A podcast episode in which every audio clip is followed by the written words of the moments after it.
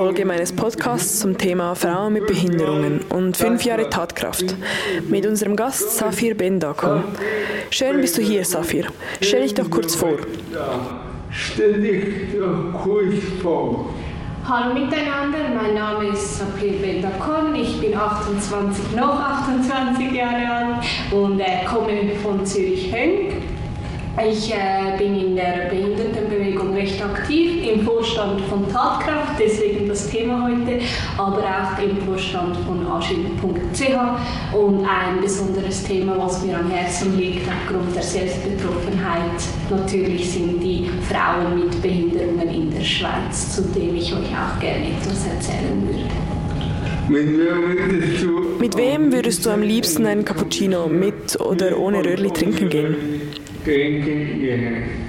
Also ich habe vor ganz kurzer Zeit einen meiner besten Kollegen verloren, also wo ich 22 Jahre mit ihm befreundet war. Er ist leider verstorben und ich würde wirklich alles dafür geben, noch einmal so mit ihm Kaffee trinken zu gehen und uns über, über das Behindertenwesen in der Schweiz aufzuregen, aber natürlich auch das war immer so sein Part, die positiveren Dinge im Leben zu diskutieren.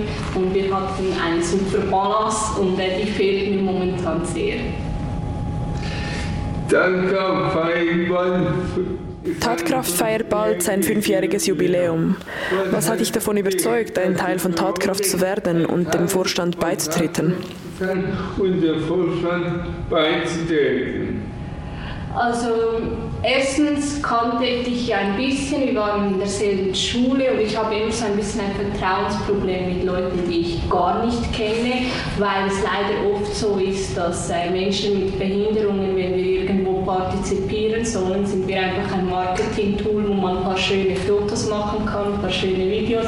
Hey, die ist dann auch dabei und jö, finde auch nicht, dass die Behindertenorganisationen selbst von dem gefeilt sind, weil ich habe immer das Gefühl, weil es so langsam vorangeht, möchte man immer zeigen, man macht etwas und ich wollte halt wirklich auch etwas bewegen können und das ist halt in kleineren Organisationen, die neu gegründet werden, mir ein bisschen einfacher, als wenn man in eine Organisation kommt, wo die Strukturen schon irgendwie 20 Jahre bestehen und ich müsste mich dann anpassen und das mit dem Anpassen ist bei mir immer ein bisschen, ein bisschen schwierig. Deswegen habe ich mich äh, für Tatkraft entschieden. Kannst du uns erzählen, wie sich der Verein in den letzten Jahren weiterentwickelt bzw. verändert hat? Beziehungsweise verändert.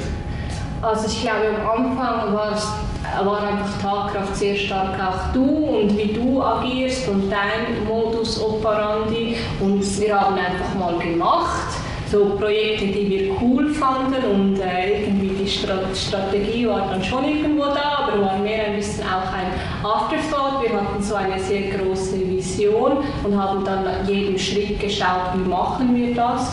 Und äh, Tatkraft ist eigentlich momentan gerade in dieser Veränderung. Deswegen hat sich verändert, ja, es ist sich am Verändern, wo wir auch den Vorstand jetzt erweitert haben auf sehr viele neue Personen, die auch andere Sichtweisen reinbringen weil wir waren ja schon ein bisschen auch geografisch am gleichen Ort verteilt, hatten ähnliche Behinderungsarten. Es gab keine Menschen ohne Behinderungen im Vorstand.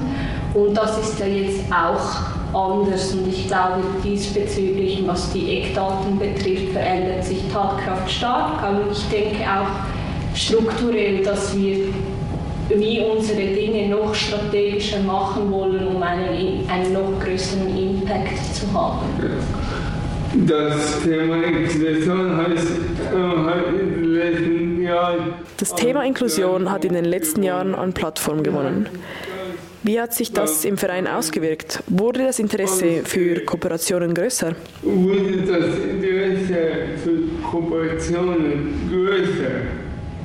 Ich glaube schon, dass das Interesse für Kooperationen größer wurde, aber ich würde nicht unbedingt sagen, dass es zwangsläufig zu mehr Impact führt, weil die Leute haben teilweise das erste Mal von Inklusion gehört vielleicht und eine sehr komische Vorstellung, was das dann bedeutet oder auch was sie von uns als Organisation dann erwarten oder erwarten können. Und ich finde, das ist noch ein bisschen schwer zu navigieren. Klar, Inklusion hat an Plattform gewonnen, aber immer wenn ein Thema an Plattform gewinnt, gibt es auch viele äh, Akteure, die das für sich interpretieren, weg von dem eigentlich, was es eigentlich sein soll oder was es meiner Meinung nach ist, auch nach der wissenschaftlichen Definition ist. Und ich denke, wir, wir müssen wirklich dann besorgt sein, dass dass Leute, die von Inklusion sprechen, auch wirklich Inklusion meinen, weil wenn etwas beliebt wird, wird es dann schnell zu einer Mogelpackung und das wäre nicht gut, weil es ist doch so ein, eine junge Idee, also rein philosophisch gesehen auch. Du bist ja in verschiedenen Du bist in verschiedenen Organisationen im Vorstand. Was ist der größte Unterschied zwischen dem Verein Tatkraft und den anderen Organisationen in deinen Augen? In deinen Augen. Also ich glaube, die anderen Organisationen existieren einfach schon länger und durch das ist wie vorgegeben, was man in einem Vorstand machen kann, machen soll. Und bei Tatkraft ist das halt wie anders, weil wir diese Strukturen jetzt seit gut einem halben Jahr am Aufbauen sind. Ähm, können wir wie, haben wir ein bisschen mehr Handlungsspielraum in dem, wo wollen wir hin mit einer Organisation, was wollen wir auch für Themen bewirtschaften.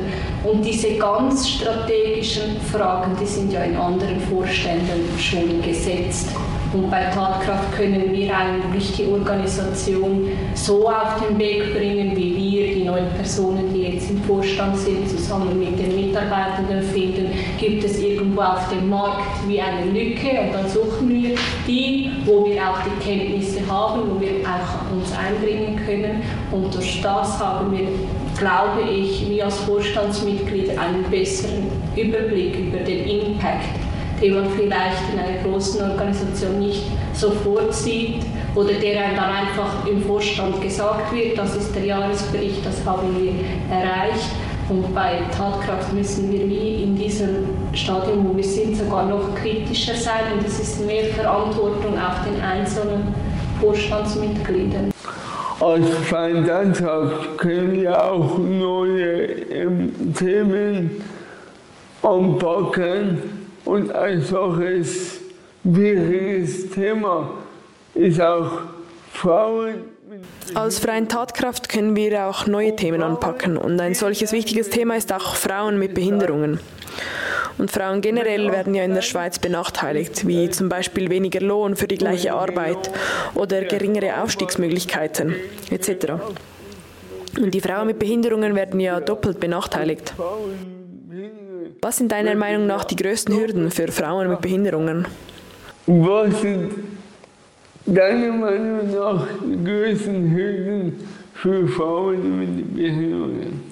Die größten Hürden für Frauen mit Behinderungen sind eigentlich die Erwartungen der Gesellschaft, die sich auch historisch immer wieder gewandelt haben, die aber so ausgelegt sind, dass Frauen mit Behinderungen diese gar nicht erfüllen können, weil diese Erwartungen dazu dienen, Frauen mit Behinderungen aus der Gesellschaft eigentlich auszuschließen. Also sie fungieren eigentlich wie als Ordnungselement und dieses Ordnungselement diskriminiert dann. Also ich kann zum Beispiel ein historisches Beispiel geben.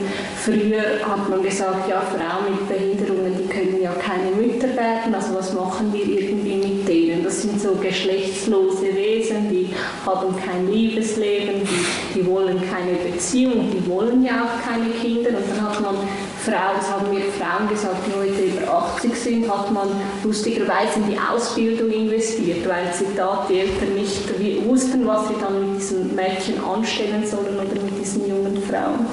Und in meiner Generation hat das ein bisschen so gekehrt, dass man eigentlich sagt, man hat gar keine Ansprüche mehr an Frauen mit Behinderung. Man weiß nicht so recht, was, was wollen die, was wollen die da.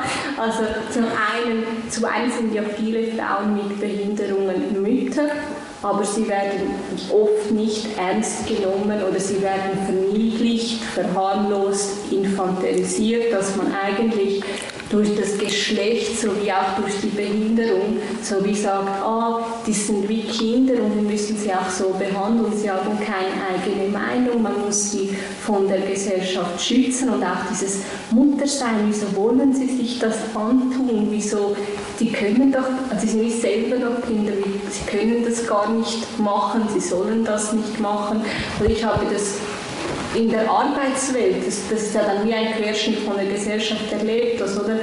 Ähm, mir gewisse Vorgesetzte den Kopf gestrichen haben und gesagt haben, jö, so herzig. Klar hat das auch damit zu tun, dass ich auch zusätzlich noch klein bin, mit 1,50. Aber es ist natürlich schon so, dass dieses Projizieren von dem Kindlichen die Frauen daran hindert, wie am Empowerment hindert dass sie überhaupt etwas erreichen können.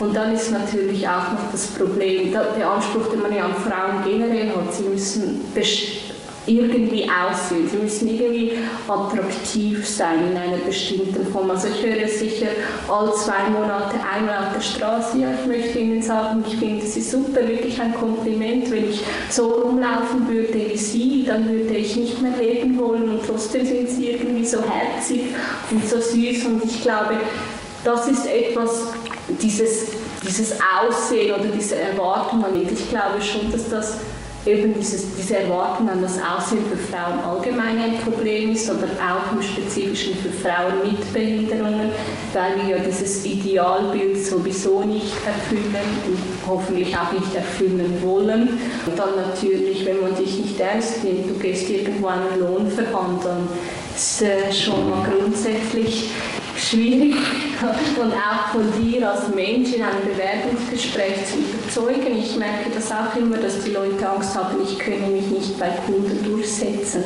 oder ich könne nicht äh, so sprechen wie andere.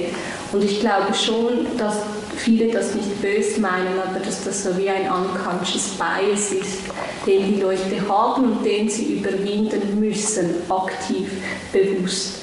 Und wenn das eben nicht passiert, dann werden viele Chancen einfach den Frauen nicht gegeben. Und dann haben wir solche Dinge, die auch historisch sind, wie eben zum Beispiel, dass äh, Frauen mit kognitiver Beeinträchtigung, dass äh, wenn sie verbeistandet sind, bis heute sie eigentlich zu einer Zwangssterilisation gezwungen werden können. Das ist eben auch, was ich vorher erwähnt habe, eingangs, um den Kreis zu schließen, weil ja nicht, dass irgendwie diese Gene noch weitergehen oder diese Menschen irgendwie andere Menschen großziehen könnten.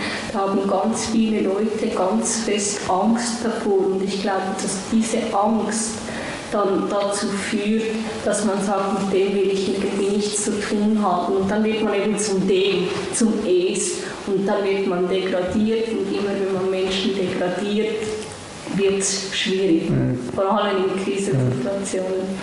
Und was müsste ich als Und was müsste ich als gewählter Nationalrat tun, um die Situation von Frauen mit Behinderungen zu verbessern? Behinderungen zu verbessern.